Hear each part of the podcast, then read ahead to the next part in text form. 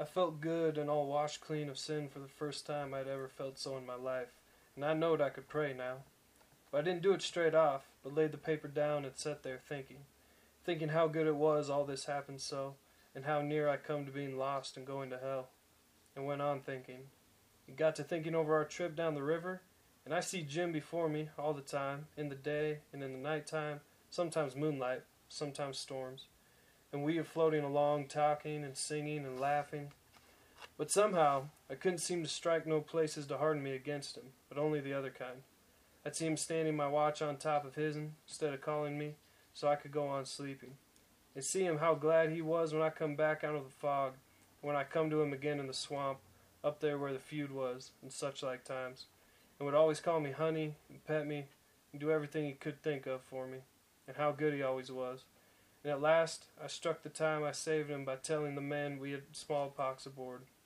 And he was so grateful, and said I was the best friend old Jim ever had in the world, and the only one he's got now. And then I happened to look around and see that paper. It was a close place. I took it up and held it in my hand. I was a trembling because I'd got to decide forever betwixt two things, and I knowed it. I studied a minute, sort of holding my breath, and then says to myself, All right then, I'll go to hell, and tore it up. Joining me on the podcast today is Carly Speidel, here to talk about perhaps the great American novel, Huckleberry Finn. Uh, we'll talk about the history of it, Mark Twain's influence, and the controversial history and uh, how Huckleberry Finn is treated in modern times. I uh, hope you enjoy. Welcome to the Blue Collar Book Review Podcast. Joining us today again, Carly Speidel. Welcome back to the show, Carly. Thanks for having me. Uh, so today, I was you are one of the most well-read people I know, and when you told me you had not read The Adventures of Huckleberry Finn, I was shocked, especially because we went to the same high school with all the same teachers and took the same classes. Oh, you read it in high school? I think so. Oh. I think I read it in high school and then I read it again in college. We read way more lame stuff. Yeah. Oh, you guys read Moby Dick. That was your great American novel, no, you? I read that, but not for class. It was terrible. um, i I just remember having to read like The Grapes of Wrath. Yeah. Or, yeah. Yeah. The great. No bueno. you, uh, I'm, I'm really glad you're opinionated. It's great. So the first time I tried to read Huckleberry Finn, we were at Grandma's on the ranch, Uh huh. and I, because gra- our grandma used to be a librarian and a school teacher. So she had all the Oh, she, it's unbelievable. And I'd seen this one, and I was like, oh, I've heard so much about it.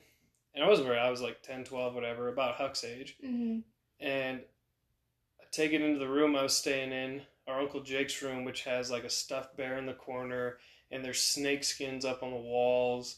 And I started reading it before I went to bed, and got to the part where they're forming the gang, and they talk about they're gonna have to kill people and like carve the symbol into their chests and Uh-huh. stuff. And it was it was too much. It was all too real. I had to quit. I'm not ready for this. And then, uh, yeah, years later, I read it. For sure. But I've loved it every time I've read it. This was your first time. Where where did you come down on that? I loved it right up until. Tom. Yeah. I had thought that I had started this book before, but it I had not. None of this was familiar to me. It must have been another Mark Twain book, and I just couldn't get into it, so I didn't think I would get into it. But you gave or borrowed it, lent it to me after I. I'm slipping into Huck's dialect Yeah. after I mentioned that I hadn't read it, and Yeah. So, but I read it really fast because it was good. Oh, cool. Yeah, and I think that's probably the most common reaction is really good until Tom Sawyer comes back into it, and then you just hate Tom. Yeah. Which makes me wonder, because this was written after the Adventures of Tom Sawyer, which I've never read. He must be different in that book, I guess. because that book was huge, Yeah. and in this book you just want to smack him. yeah, he's Tom's a twit. The A spoiled twit. spoiled twit. Oh my goodness. The part you were mentioning with the gang and carving of the symbols into the chest, that was the first, because I haven't read Tom Sawyer either. So that was my first introduction to him. And at that point, I was like, oh, this kid is well read, pretty fanciful, like whatever. Yeah. Not whatever. When he comes back into the story. Oh my goodness. Yeah. Yeah, you realize Tom and Huck, like Huck kind of worships Tom, and he thinks they're like, well, he worships Tom, but he has a similar view of himself and Tom. Like, but the more you read it, you're like, Tom has come from a different family. Oh, yeah. This kid's spoiled. No one ever tells him no. Evidently not. So, uh, let's dive into the plot here a little bit. So, the basic premise that launches the story Huck is staying with the widow. This is after the adventures of Tom Sawyer, where they uh, found a treasure at the end, he and Tom. And so the judge is hanging on to their money. He's invested it, it's collecting interest every day, dollar interest every day. And Huck, they're trying to civilize Huck. And, it's and just. he's not loving it. No, not a fan um, at all. He doesn't like having to wear clothes. yeah, he really doesn't. Oh boy. Which, yeah, different from uh, modern day. yeah. Child rearing. So, uh, his dad comes back. His dad's the town drunk. Really just wants Huck's money. He's mm-hmm. terrible. And eventually kids, kidnaps Huck. Uh, this is one of my favorite parts of the book. Huck fakes his own death. And so Huck is like 12 years old. Yeah. Yeah. Yeah, it never tells you exactly how old he is, but no. I would say that's about right. Right. So he kills a pig, puts the blood all over the cabin, smashes the door with an axe, makes it look like he was murdered, runs off, and as he does, uh, he goes to an island, and on the island is the slave Jim, who we met earlier in the story, um, who's running away because he overheard. Miss... I can't remember her name, yeah. but it's the wife, or not the wife, the sister of the widow who was raising Huck. Exactly, and she was going to sell him uh, to a slave trader in New Orleans, which would separate him from his family. He's got a wife and kids. And so he's running away. And his plan is to go to Cairo, Ohio.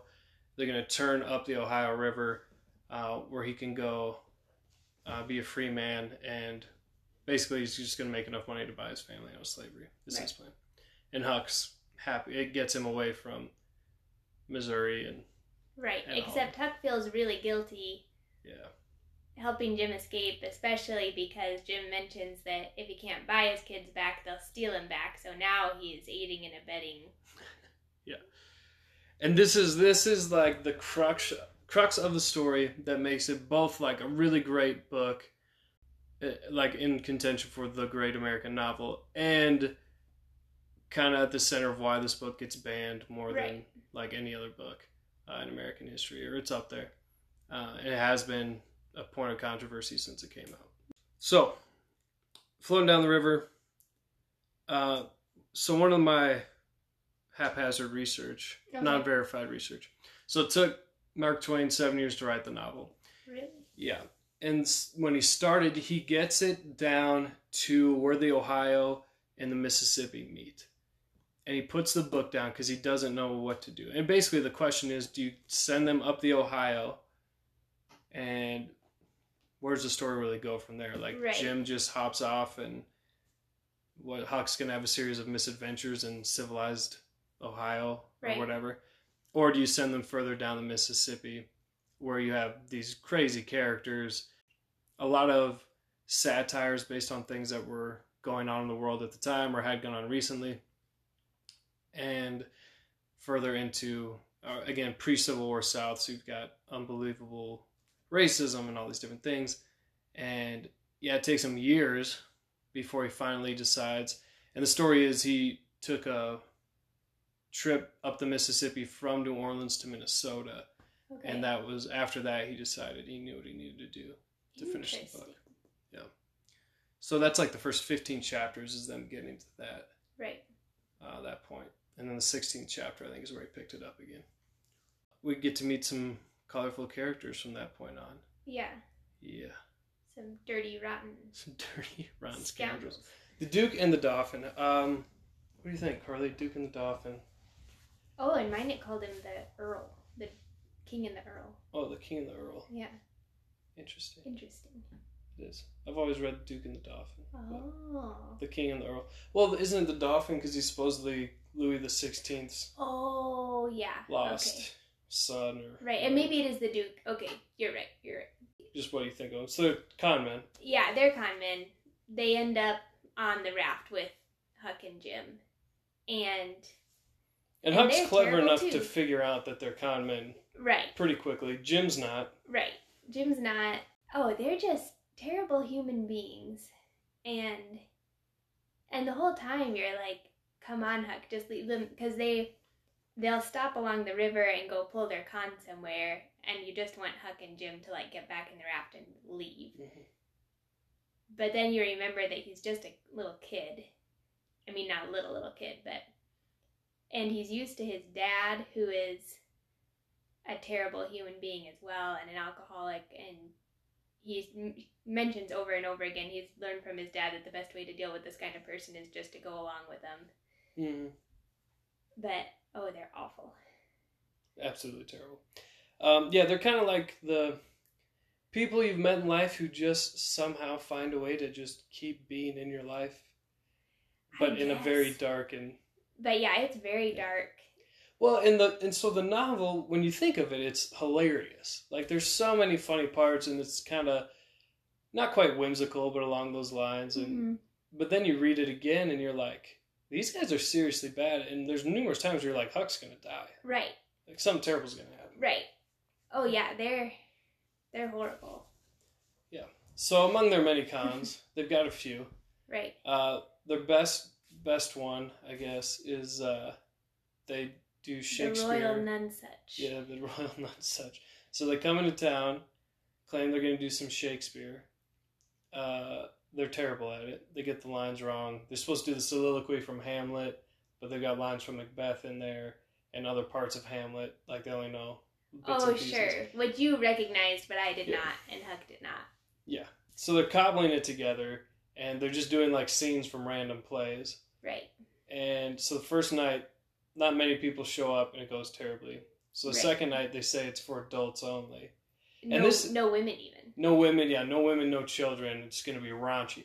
And so much of it is Mark Twain, like, also just like pointing out hilarious stuff about society where you can do that and now you're going to sell it out. Like, Right. just tell people how immoral it is and all of a sudden they'll pay for it. Right.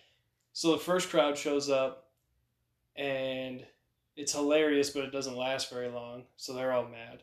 Right. Well, and it's kind of it's weird. It's weird. yeah, it's weird and In short, In yeah. short, so they're yeah. But they, yeah, they don't want to tell anybody that they got conned, so they bring the whole town back the next night. yeah. The, So being the audience. their idea of like getting back at them or not feeling bad about getting ripped off is let's get everyone else to come so we've all been ripped off Right. so for two nights they sell it out and make a bunch of money the third night they're going to sell out again but everyone's just bringing like vegetables to throw at them and that kind of stuff Yeah, and eggs. and eggs so they take the money and leave um, and so it's funny because they're terrible but everyone's terrible like Right. people in town are terrible. The con men are terrible. Huck means well, but he's kind of terrible because he's learned it. And Yeah. Jim like is innocent, but just not quite smart enough to. Right. do he does. Yeah, he doesn't understand how French would be different from English. Mhm. Yeah. And this is one of the big criticisms of the novel is so he's unbelievably superstitious, and basically every black person in this book is, Right. and uh, he's obviously uneducated. Um, I believe he's illiterate, and. hmm And so, he, like, yeah, you see, if you, it's easy to look at it and be like, "Wow, Twain is like super racist," but at the same time, he's writing the story based on a kid he knew, Tom Blankenship, growing up, Oh. and the town is based on the town he grew up in, and it's like, this is how it was. Right. That and even though it present even though Jim is illiterate and a lot of stuff, you're like, come on, Jim. But even with all of that, Twain is clearly presenting him as a human being who should not be enslaved and who loves his family, which kind of shocks Huck hmm and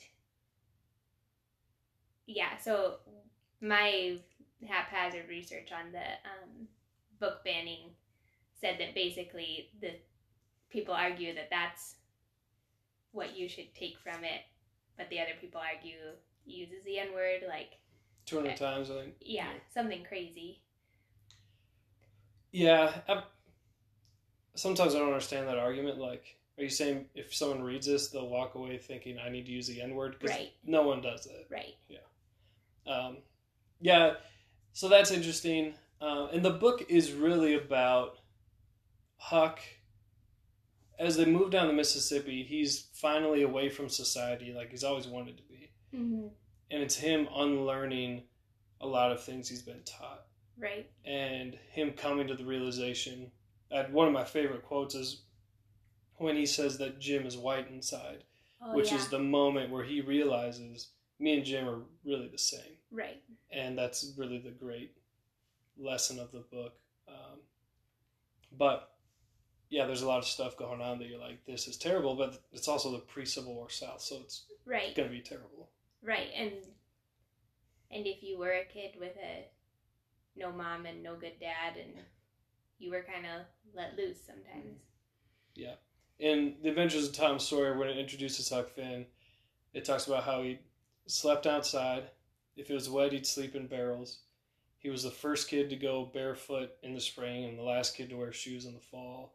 And he just lives his own life, Yeah. uh, which allows him to make some pretty hilarious observations too.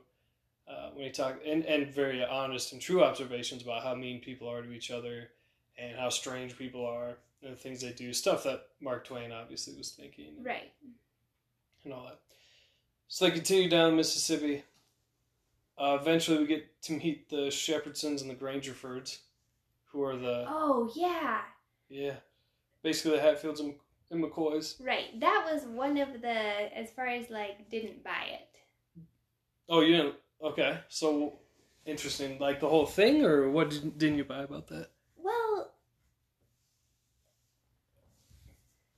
so Huck, I can't remember if I think it was after the raft capsized. He ends up on the bank.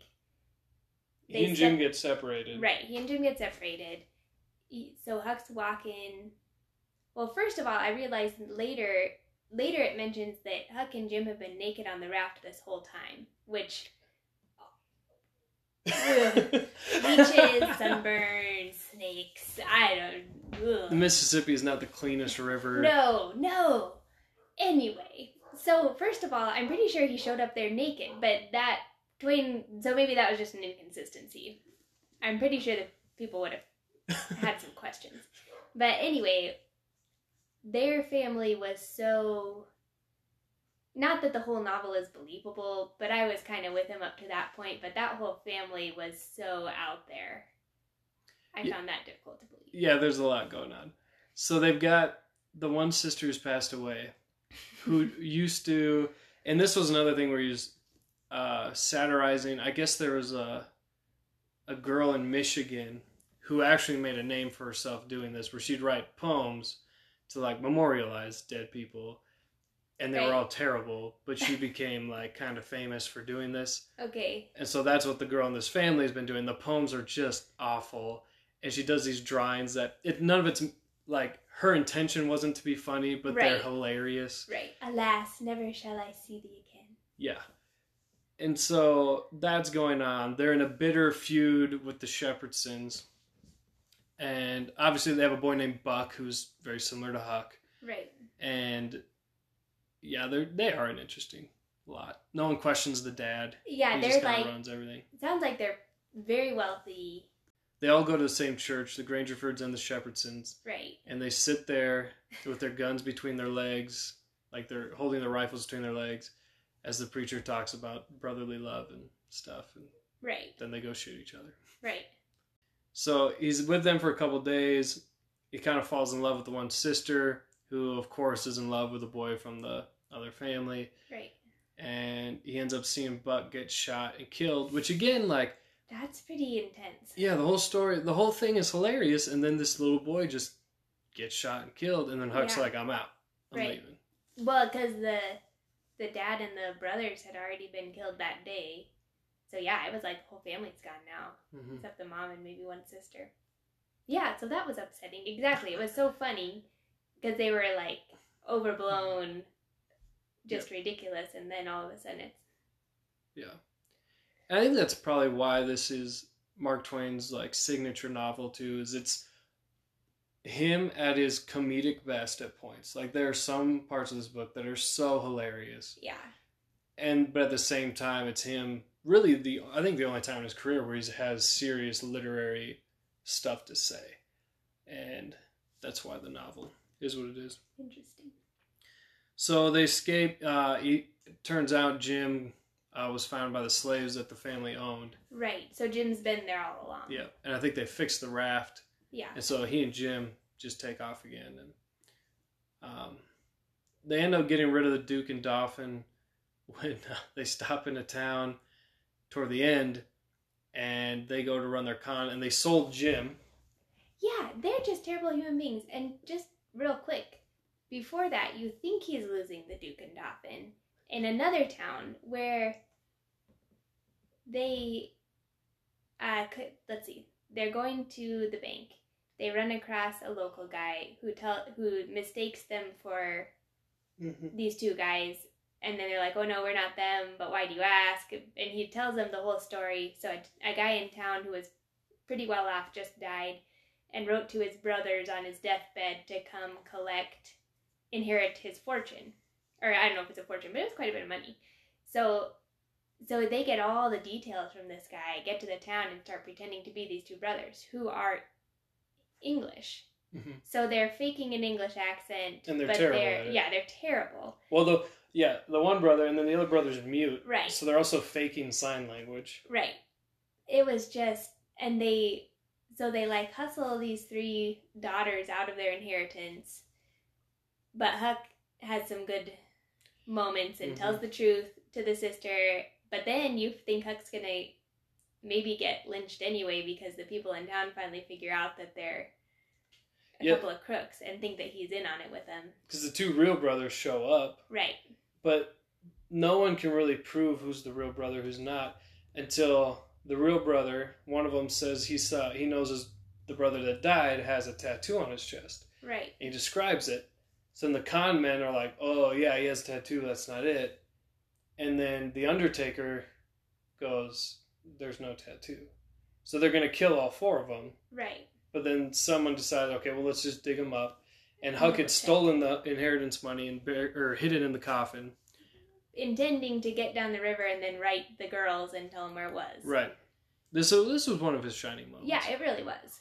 And as they dig up the, the coffin, they find the money. There's a panic or like confusion, and Huck escapes. Mm-hmm. And you think they're gonna get away, but as soon as they get in the boat or on the raft, here come the Duke and the Dauphin in a boat, and they Yeah. come up, and you think they're gonna kill Huck for a second, but Yeah, because they're so mad at him for leaving him there.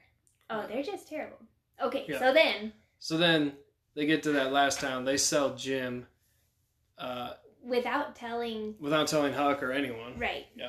Huck finds out where he is, goes to save him. Turns out the lady who bought Jim is Tom Sawyer's aunt. Right. And the way that they sold him was previously Huck and Jim were just traveling at night. They meet the Duke and the Dauphin, and the reason they were traveling at night was that nobody would see Jim, because if they saw Jim, they would assume he was a runaway slave.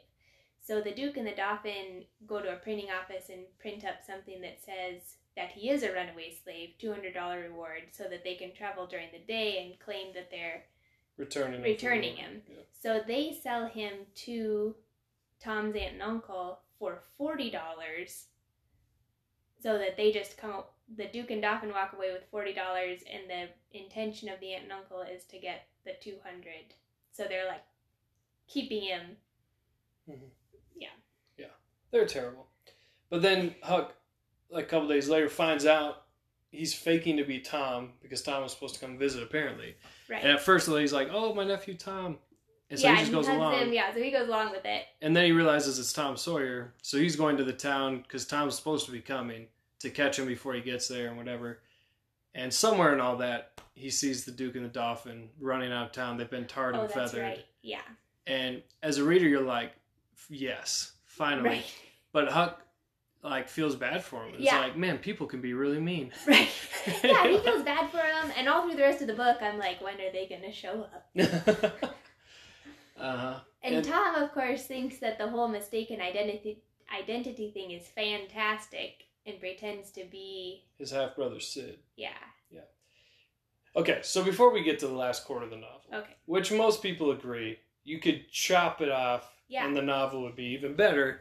way better. Um, just one point about Huck. So when I teach this novel to my kids, because Huck can be infuriating, because he's 12 years old, and he's been taught that black people are inferior. Um, and there's, you know, early on the story, Jim's explaining to him how he's he really misses his family.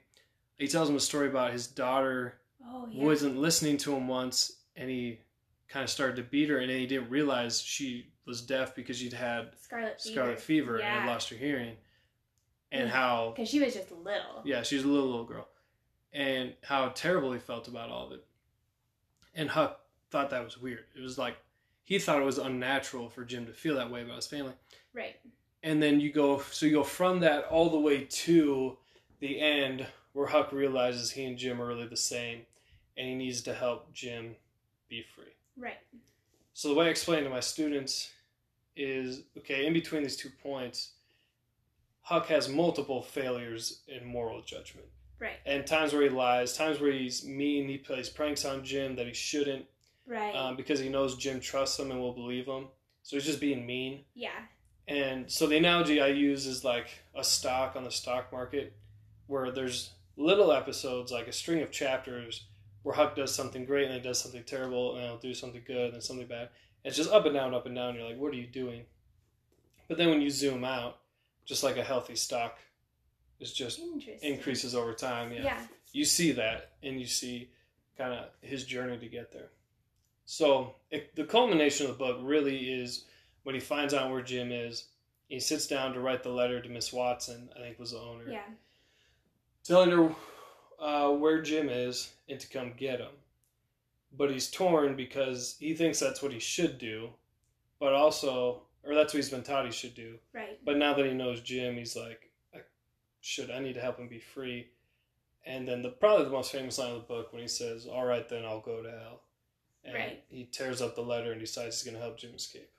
Yeah. He decides, or earlier, one way he put it was because he had a chance in one of those towns to turn Jim in, and he didn't do it, and then he felt so guilty.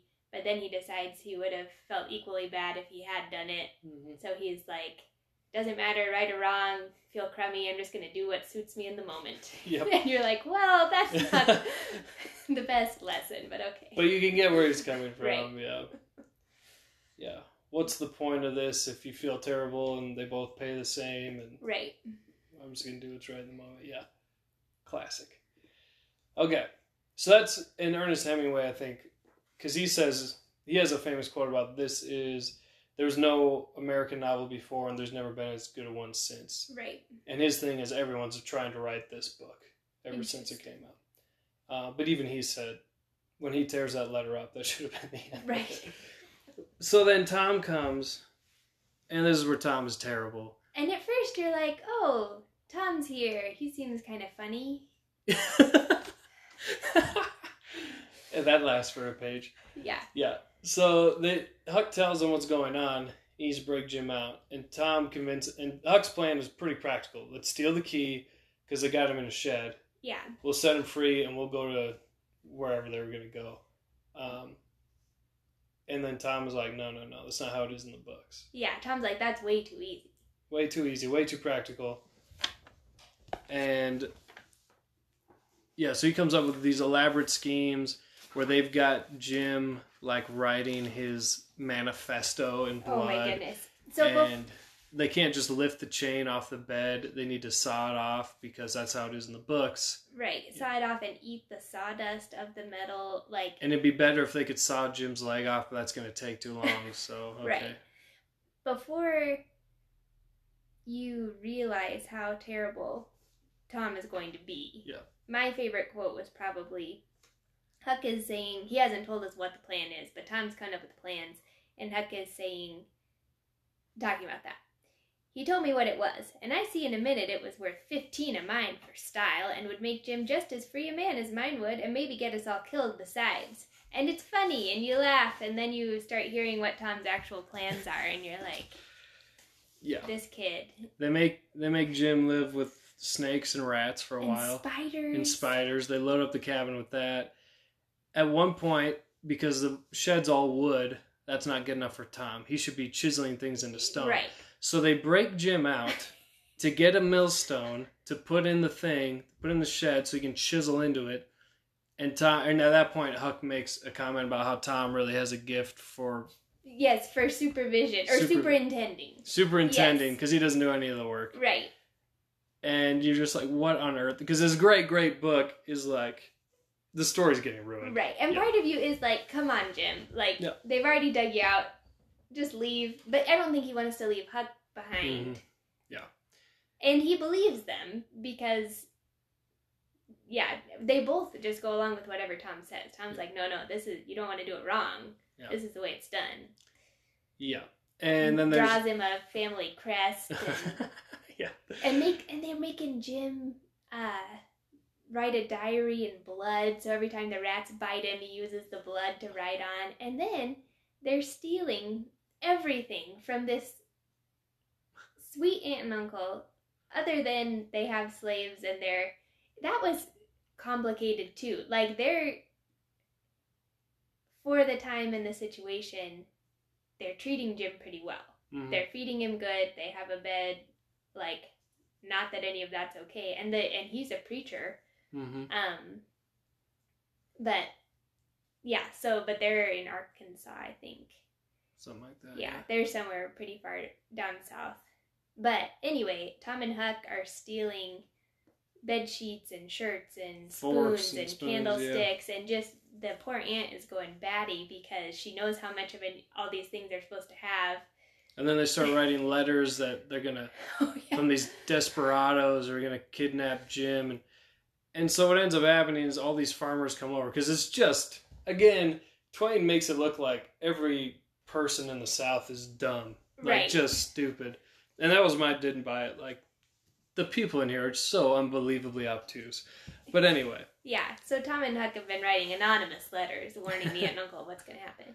So all the farmers show up, and so that's when they break Jim out, and then Tom ends up getting shot in the leg, catches a bullet in the leg, and he's so proud of it. Yeah. So excited.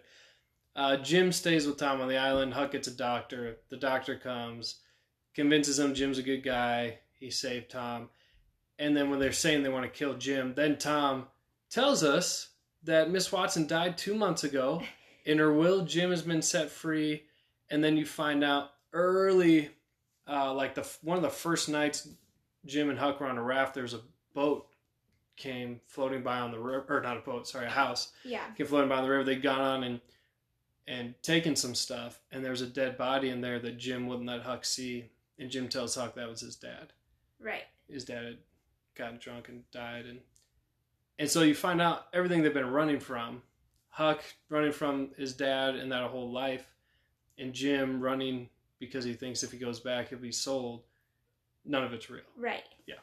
And Tom Sawyer, that little snot rag, has been making Jim do live with snakes and spiders and rats and cut himself and write things and eat sawdust. Like it was bad enough when you knew he wasn't letting Jim escape, but now that you find out that he knew Jim was free the whole time and didn't tell anybody because he wanted an adventure, Hmm. like that kid needed a spanking. And he doesn't ever get anything. No. Yeah. No, the aunts No. are just thrilled that he's okay because he recovered from the bullet wound and oh And then he wears the bullet like a trophy. Yeah. he puts it on a necklace, and that's his thing. Yeah. Pretty, pretty bizarre ending. Um, yeah, it was. the only nice thing is Jim gets to go back to his family, Right. and yeah, and then uh, Huck decides um, the aunt wants to adopt him and civilize him, and he's like, "I'm no way, I'm not doing that again." So he's gonna lie down for the territory. Tom thinks they should both go to the Indian Territory, Oklahoma. Right. and you're like, Tom, no, No. please yeah. don't. Oh. But yeah, so it's kind of strange. co- Come so far, Tom kind of ruins it all. Mm-hmm. Um, yeah, there's yeah, there's some theories about why Mark Twain did it. My theory was always that he knew he was writing a serious book, Uh-huh. but he really didn't know how to end it, oh, and sure. so at the end he just reverted back to what he was good at, which was being funny, right. and the rest of it was so good it didn't matter. And I did laugh hysterically when so all those farmers had been in the house of the aunt and uncle waiting for the Indians to come bust Jim out, and the next day the farm Huck overhears the farmers' wives saying that Jim must have been crazy because there was all sorts of stuff scratched in the walls and blood and like it was all Tom. But other than that, I didn't hardly laugh the last quarter of the book. Yeah. Uh, yeah, the first year I taught this with juniors, I remember I had a couple kids who were really into it, like just loved it. And then we read the last quarter or so of it kind of pretty quickly. Yeah, And they're like, that was terrible. I hate Tom Sawyer. Why was that in the book? Right. and I was like, yeah, that's what it was. yeah, it did not make me want to read Adventures of Tom Sawyer. Yeah, that's fair. It's fair. It's fair criticism, you know? No one's perfect, including Mark Twain. I guess. Okay, best quotes. Um, there's the opening inscription. I guess you'd call it an inscription.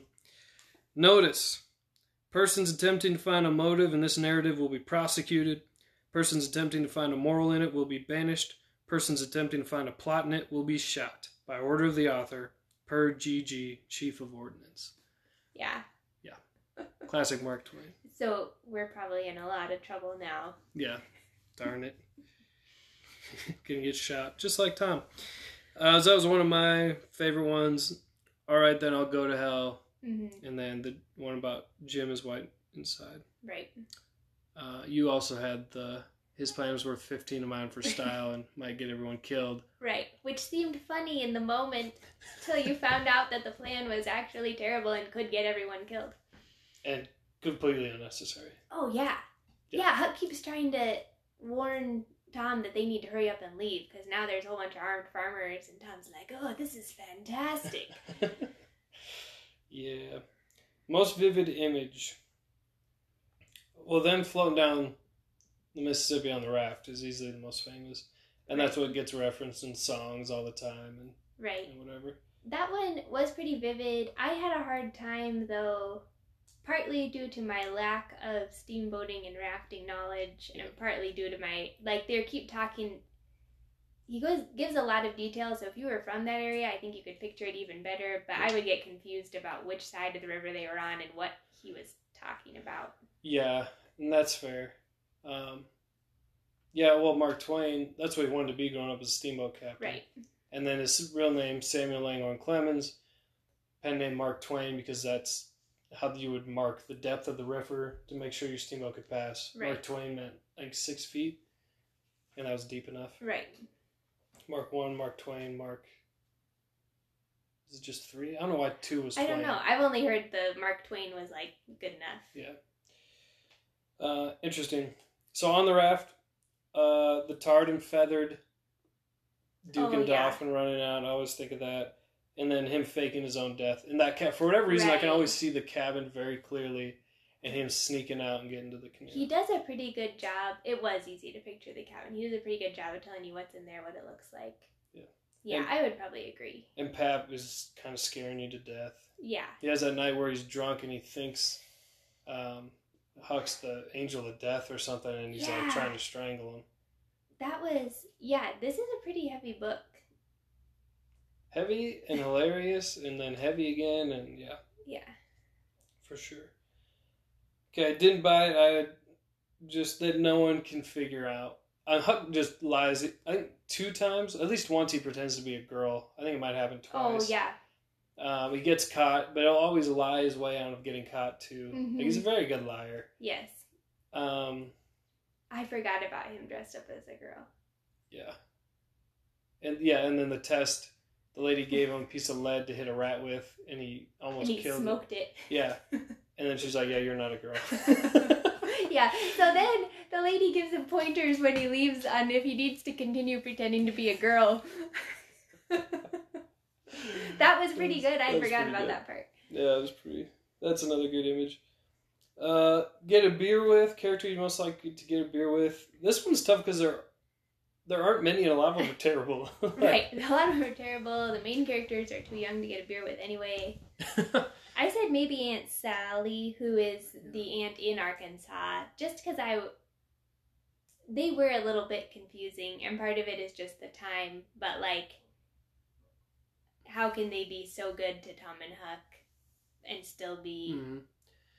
And that's one of the things I kind of like about the book is because I think that's just true to real life. Yeah, people, it totally is. Yeah, people yeah. are very contradictory, um, and will say one thing and do another, but even we'll just do different things and given the situation and the context. Right. Um, I wouldn't mind being in a bar where the Duke and Dauphin were running a game and I could watch it from across oh, the bar. Oh, seriously? I want to be like on another continent from those two yahoos. That's fair.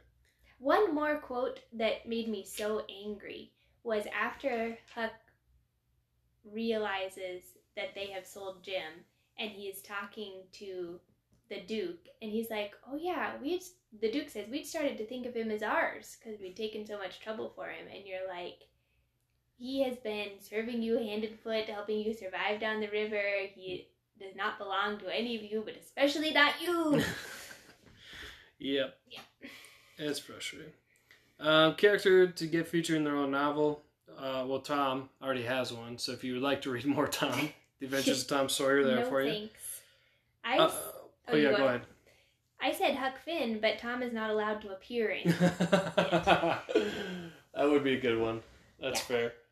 Uh, Jim sequel. I'm kind of interested interested to see what happens to Jim after and his family. Right. Um, it bothered me a little bit that it didn't sound like like Tom and Huck wanted to light out for Indian territory and nobody it didn't sound for sure like Jim was even going to be able to go back. Oh yeah. But I guess you just assume he did. Yeah. Fair enough. Um, okay, haphazard research. So it took him seven years to write the novel, like I was talking about before. Um, so there and you can find it somewhere. It's called the raft episode.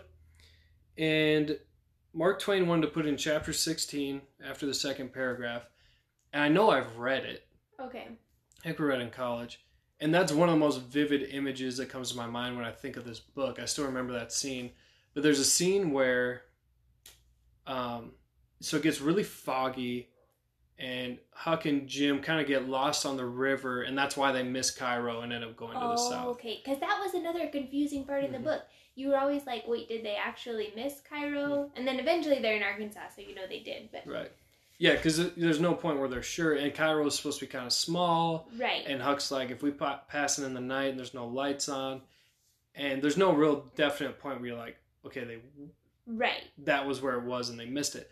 But there's a scene where they hatch a plan where Huck's going to go to the shore and they're find out if they missed it because he's going to tell someone that his dad's coming and they're traders, but they're new at it, so they're trying to find Cairo. Right. And get And that part was in the book. That and that part was in the book, but the part that got cut is there's a scene where Huck's swimming to the shore and there's a raft that goes by, and I think it gets mentioned right at the beginning of that chapter. Long raft with like five wigwams. Mm-hmm or four, four or five. And what ends up happening in this in the raft episode, which he Mark Twain was going to put in Life on the Mississippi, uh, but he pulled it from that book, and they thought it fit really well with Huckleberry Finn. So there's some versions of the book that have this, okay, but the original version did not. So Huck swims up, he grabs the edge of the raft, and there's 13 guys there, and they're all telling a story about this guy Dick Allbright, who I don't remember the details of the story, but he ends up murdering a baby named Charles Allbright. And then the baby, it's like a it's a ghost story, like a curse story. It gets put in a oh, barrel, and the barrel follows them around. And they're telling the story because there's a barrel in the water that wasn't moving with the current; it was just sitting there. Oh. And and I remember it because it's like the story gets a lot darker. Like it's the change where it goes from Huck and Jim, okay, having fun, fun. having fun, flowing down the Mississippi there's important things to worry about, but they're just not worried at that point. Right. They have a plan. They're going to get to Cairo and. And it's yeah, and it's the change that okay, this is going to get a lot more serious and a lot more deadly, and they're going to have real problems because they tell this ghost story, and then Huck climbs up on the back of the raft, and they ask him who he is, and he says he's Charles Allbright, the baby, and I remember they let him stay on for a little bit, and then he gets off and, Sure. and whatever. Oh. But, but it's like a really interesting little snippet. yeah. Um, but it ended up the publisher cut it uh, on the first print of the novel, and Interesting. yeah. But I always think of that. Other research. My only haphazard research is that this was published first in the UK and then a couple months later in the US, which I just thought was interesting. And I don't Yeah. remember enough about Mark Twain to know why that would have been. There were yeah he had some. So he not just an author. He really thought of himself as a great businessman, which is kind of funny because he died with like no money. Yeah. and he wrote a lot of weird stuff. Like there's sequels to these stories. Um, one is Tom. Well, they're both Tom Sawyer. Tom Sawyer abroad. Uh, Okay. So Tom, Huck, and Jim take a futuristic hot air balloon to Africa Oh wow. and have adventures there. I'm not reading it. interested in reading that. Nope. Tom Sawyer Detective, which is like supposed to be a funny, like a satire of detective novels. Sure. Um, and in this one, in Huck Finn, he satirizes like Victorian romanticism, and a lot of that's through Tom because he reads these stories and yeah. has these grand, whatever delusions of grandeur.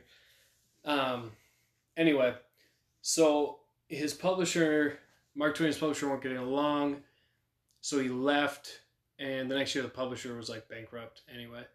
So he left and went somewhere else, and he wanted to package Huckleberry Finn with, I think it was Tom Sawyer and it was one of his other books, The Prince and the Pauper or Connecticut Yankee and King Arthur's Court or whatever. There were three books he wanted to package and sell them like that over Christmas. but- Oh.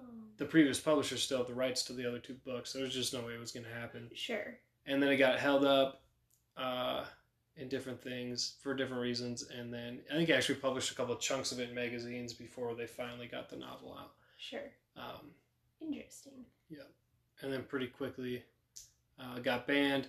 He, he wrote a famous letter. The first library that banned it was in Connecticut, I believe. So it was banned during his lifetime, Oh yeah, even. That is surprising to me. Yeah. Well, so the I, I think it was in Connecticut. There's a library that banned it, and they said it was because Huck is they don't like the language. This was one of the arguments for this being the great American novel and not just a great novel is that it's written in an American dialect, uh, which he took uh, like worked really hard to do and do yeah, it well. oh, took great pains. Yeah, so Yeah. the whole time you're reading this book, nothing is spelled right because it's the way that a young boy growing up, who hated school. yeah, in Mississippi or not Mississippi, but Missouri, but on the river, how how he would have said it phonetically. Yeah. And how Jim speaks from Right, and there are multiple yeah, mul- yeah, multiple points note- where you can't understand what Jim said. Right. There was a note on that in the beginning of the book too, like this is in three different dialects, just so you don't think I messed it up or something. Yeah. Uh, there's a number of dialects used to wit the Missouri Negro dialect, the extremist form of the backwoods Southwestern dialect, the original Pike County dialect, and four modified varieties of this last.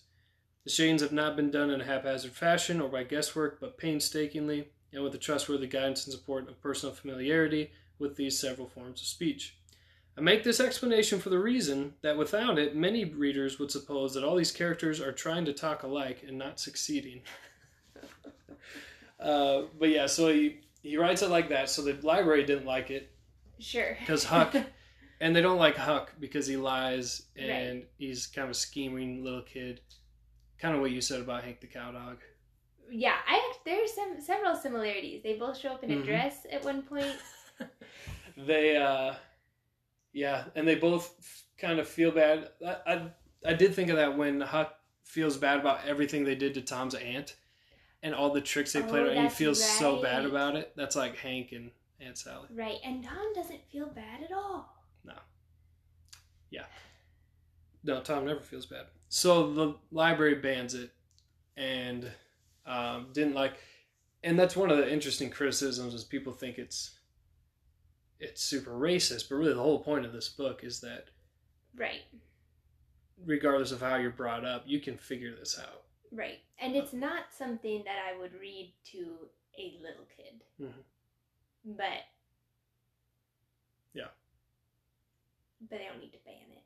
No. But So- that's okay, go ahead. Okay, so Samuel Clemens, Mark Twain, writes this letter back to him because they thought it's kind of the same thing. It would corrupt kids. Yeah. And he talks about how he totally agrees and how he had read a, a version of the Bible he was forced to read that hadn't been edited before he was 15 and all the characters in that. And by all means, if there's one of those anywhere in your library next to my book, get rid of that Bible and like all that stuff.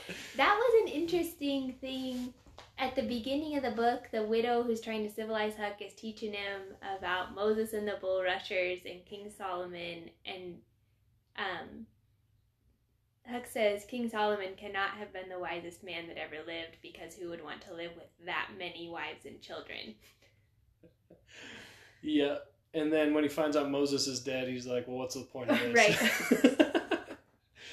Which is funny, though, because also later on he tries explaining to Jim when Solomon, you know, the famous two women claim the baby's theirs. and- Yeah, And he's like, well, we'll cut it in half. And he's trying to explain to Jim why it was a really wise thing to say. Jim's just like, that's the stupidest thing I've ever Right. heard. Yeah. So a a little more duality and uh, right. conflict. But yeah, Huck um, Huck gets banned quite a bit. Uh, there was uh, in Arizona, and this was recently. This was since 2000. A mom sued the district for having it on the required reading because it would um, further. Um, how I don't remember how she said it. It would make race relations worse in the schools. What she thought. Um, which is just so interesting to me is I think a lot of people who say that kind of stuff probably haven't read it Right. Because I just I've never met anyone who read it and then walked away thinking like Right. Well, going back a little bit to the Bible thing and the um, banning and what's appropriate and what's not, like something that Bruce has mentioned that he thinks about is like when people say, well, there's polygamy in the Bible and all this stuff. And he's like, yeah, but did you read how it went? yeah Like, every single time right. So it just takes more, you have to think about it hmm but I agree with you. I don't. I did not read this book and feel inspired to start talking like like Huck Huck. or anyone else Right. in the in the novel yeah and that's always an interesting criticism people have like these terrible things are going on it's like well first of all you have to have some level of conflict right. in the story second I that's why you're reading it a lot of Right. times. And like the more that- intense the conflict is, a lot of times the more interesting it is. Right. And a high schooler is going to be able or is learning to be able to read something like this and think about it and think. That's why I wouldn't read it to a little kid. It's scary. Yeah. And and he does lie and steal and calls it borrowing mm-hmm. because that's what his dad does. There's a lot of layers of yeah. The dogs are really upset about it. yeah, they are. Uh, final thoughts. Would you recommend it? I would recommend it not to a little kid. Right. I don't know that I would read it again. The last part with Tom was really upsetting. And reading back through everything he made Jim do, knowing that he was already free, I think would. That's fair. I will definitely read it again, at least to the point where he trashes the letter, he rips it up. Right. Um, yeah, stuff with Tom is kind of dumb. Um, yeah, I let. So I used to teach it to the whole class, and this year I've gone more to different groups, um, and and then the groups kind of pick from a menu, Sure. and a lot of them picked this book and they loved it. yeah. Um, I mean, yeah, it is. A, it's a great story. It's really good characters. You love them. You want them to win. Yeah. Um, the obstacles feel real. Oh, yeah. Um, and it's just a great novel, and you walk away from it. I think, hopefully, being better. And and and people try to. There's also versions of the book you can get where the word the N word is replaced with the word slave. Um, sure. to kind of soften it a little bit, and I understand the merits of that. Right. Um, I I think it, in a way, it does take away because the the reason the story's great is the lesson Huck learns and the journey he goes on. Yeah, And when you replace it, it lessens that a little bit. right, I think it's, it would still be a great book, and people who want to read it that way, I don't really have a problem with it. right. Um, but I think he used the language he used for a reason, and uh, I think it's important to at least acknowledge what Right. that is, and, and that it's something Huck has to overcome. Right. And part of me thinks of what you were saying about like Aunt Sally and the uncle in Arkansas. Like, that's true. People are not perfect and they do all sorts of terrible things. And I think, I think if you want to read the book with slave instead of the N word, that's fine. But I also think people need to remember that that's how it was Mm-hmm. like I don't think it's good to kind of whitewash that. Sure. I think that's fair. I think that I guess in my haphazard research, there's also a version that replaces it with the word hipster. It's called the hipster Huckleberry Finn, and uh, I don't know why. I guess it just makes it hilarious. I don't know. That might be funny for a few pages, but this book is a little bit too serious and scary. I agree. Interesting. Yeah. Um, but yeah, love it. This is one of my favorite books. I think it's great. Um, classic American literature. I'd recommend it over Moby Dick, which I've never oh, read. absolutely. This book, even though like it sometimes I did have to really stop and think about what on earth they were saying, the way that the Mhm. words were written cuz between words that we just don't use anymore and trying to de um Hillbilly. it. de hillbilly it, de accent it. But other than that, like I was like 100 pages into this book in one afternoon before I even Oh wow. knew, yeah. Yeah. So, It does, and he, he keeps the chapters are short, and they Yep. end where you want to read what happens next. right. Um, yeah, it was pretty awesome. Yeah, if I wanted to put it down, I had to stop mid chapter. Cool. Mhm. All right. Well, thanks for coming back on the Thanks show. Thanks for having me. If you enjoyed the show, please uh, find us on Spotify, Stitcher, or Apple Podcasts. Hit subscribe, leave a review, it helps a lot. Uh, thank you for listening, and hope to see you next time.